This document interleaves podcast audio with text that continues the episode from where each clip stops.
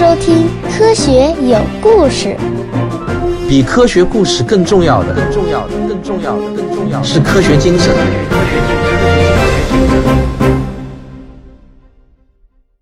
本期节目选自我的免费专辑《科学有故事》中的听众问答。我最近收到一个听众的私信，他说啊，总是听你鼓吹科学，但是你真的觉得科技让我们生活的更好了吗？从大的方面来说，人类现在面临环境危机、核危机、生化危机、转基因灭种危机等等。从我们个体的角度来说呢，我们就比古人生活的更幸福了吗？吃的好点儿，穿的好点儿，就是更幸福吗？现在这个社会啊，他接着呢就说了很多现代人什么这个金钱至上啊、利欲熏心啊之类的话，那我也就不多念了，因为我觉得太极端了，我念出来啊就怕被人断章取义的利用。说成是我说的话，那我就倒霉了。总之呢，他想表达的是，现代人未必就比古人更幸福，至少他自己没觉得科技让他变得更幸福了，反而充满了焦虑。首先，我感谢这位听众花了这么多的笔墨把他的思考告诉我。无论如何，独立思考的精神我是非常欣赏的。但是呢，我又不得不指出，类似的思考啊，实际上一点都不新鲜。反科学的思潮大概诞生已经快一百年了。在越是科技发达的西方国家，这种思潮反而越是汹涌。中国呢，只不过是最近十几年才开始有了一些学者公开站出来，表达了他们的这种反科学的思潮。例如，上海交大的江晓原先生在《我们准备好了吗》这本书中就写道，他对四百四十三部国外优秀的科幻电影进行过统计，他发现啊，没有一部作品是属于讴歌科学的。当然。同样是研究科幻作品的吴岩教授认为这个统计呢是有失偏颇的。那我今天啊无意来研究这个问题，我也对此呢没有太多的兴趣。我只是想借此来说明反科学的思潮并不是什么新鲜的观点，由来已久了。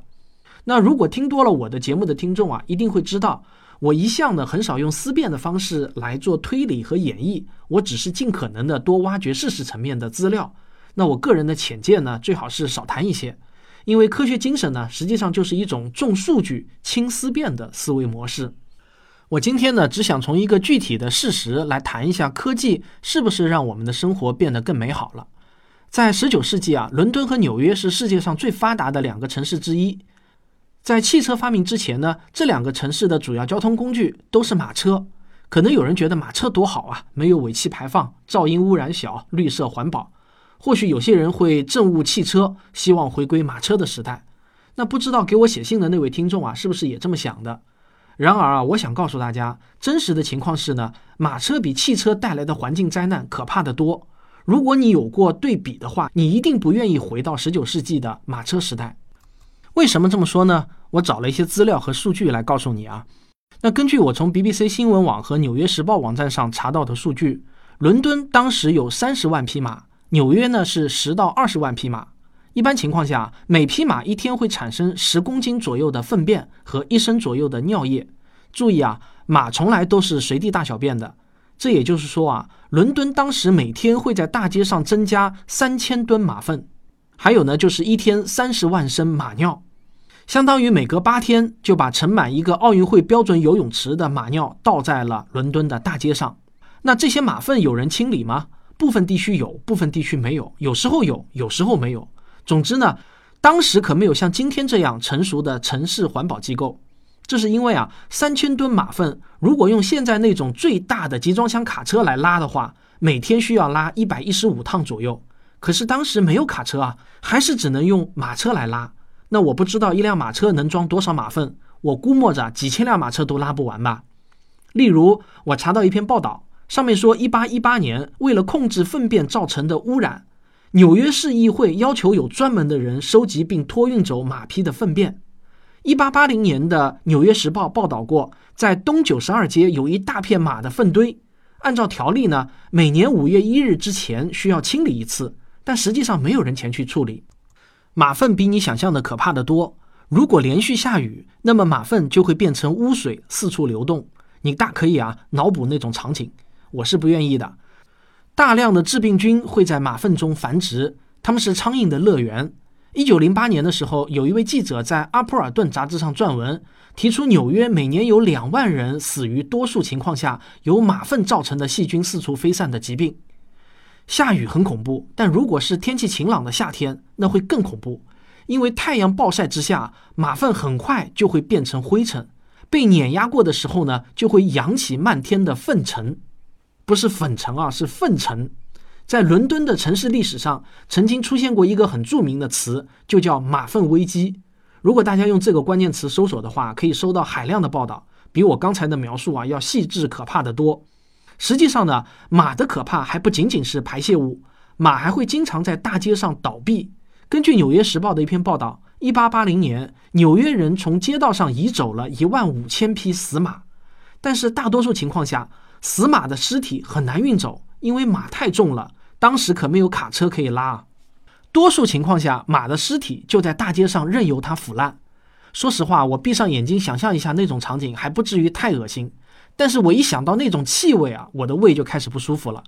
如果大家去公园骑过马的话，你们印象最深的，至少我的印象最深的就是马啊，是一种有很重的体味的动物。只要有那么几匹马在那里散步，老远就能闻到难闻的臭气。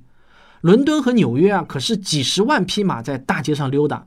你去看一看伦敦的那些老照片啊，那马车多的就跟今天的汽车差不多。那种气味，你可以自己去想象。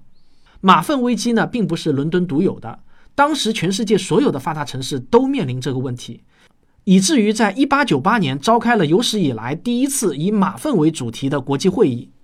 当时在会议召开前啊，《泰晤士报》就预言，如果马粪问题得不到解决，到了二十世纪，伦敦的马粪基本上要堆上天。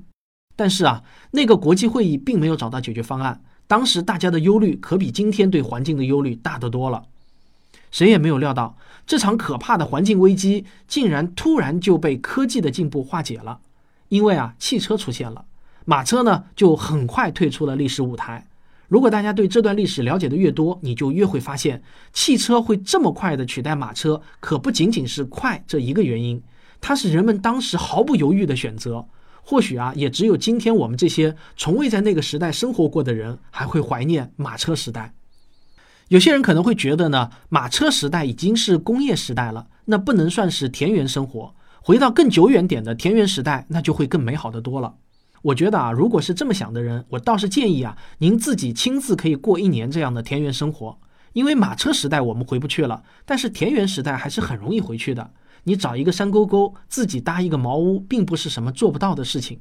但是啊，现代人有几个人能在没有自来水、没有电、没有最基本的卫生设施的情况下，很开心的生活超过一个礼拜呢？我记得我小时候在绍兴的侧水牌老家。最不美好的回忆就是四处林立的粪缸，每家每户都要自己搭一个粪坑。小时候啊，我还听说有小孩在晚上走夜路的时候不小心掉进粪缸中淹死的传闻。大人们呢，还以此来警告我们这些小孩啊，晚上别到处乱跑。那时候的夜晚呢，照明基本上是靠星光和月光的。这种粪缸的传统，在中国的农村和城郊地区，大约从上古时代一直持续到了三十年前。在没有电灯的时代，面对平均每天十二小时的漫漫长夜，普通人除了造人，大概也没有别的什么娱乐活动了。那即便是这种唯一的娱乐活动啊，也受到了太多的限制，因为没有有效的避孕方法嘛。我怀疑啊，女性是更不愿意回到古代生活的。为什么呢？如果你是一个女性，你就问你自己，愿不愿意回到一个连卫生巾都没有发明的时代生活吧？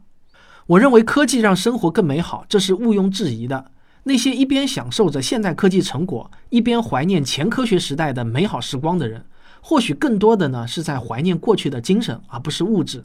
这种文化人的浪漫情感啊，我完全可以理解。古诗的意境之美，我也完全可以感受。但我们真的要区分事实和想象。科学精神呢，是用证据来还原真相。